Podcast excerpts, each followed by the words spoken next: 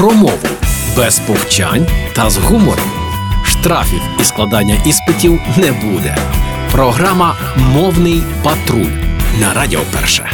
Вітаю на Радіо Перше. Мене звати Лілія Криницька і вже час мовного патруля. Те, чим ми щоденно займаємося з вами у цій програмі, не минає безслідно. Досить скігліти. Є гарні новини.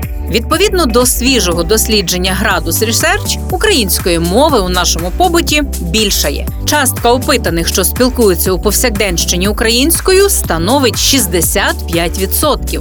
Для порівняння у квітні 2022-го їх було лише 53. На цьому добрі новини закінчилися. Далі про нав'язану совєтами нам, українцям, меншовартість, яку чутно навіть у мові. Інтернетний мальдівсько-блогерський срач перепрошую нагадав про практику, яка глибоко вкорінилась у нашому мовленні. Називати щось українське таким, що має паризький вайб, атмосферу ібіци чи венеційську естетику, аби воно звучало круто і мало привабливіший вигляд. Ніби бути затокою, лазурним чи тарханкутом із медовою пахлавою, гарячою кукурудзою і теплою та прозорою водою мало занизько, примітивно, немодно. Треба обов'язково іменуватися українською Анталією чи одеською хургадою, щоб туди закортіло гайнути.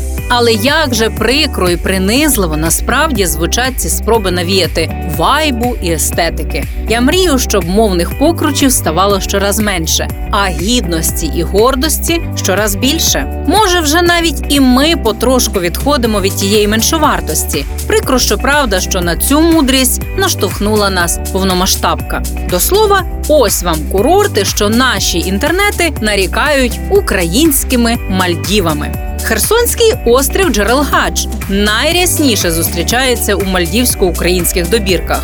Озеро в Черепашинцях, що на Вінниччині, острів Інь-Янь, який розташувався на Тернопільщині, Чернігівські голубі озера, Вільногірський кар'єр, що на Дніпровщині, Біле озеро на Рівненщині.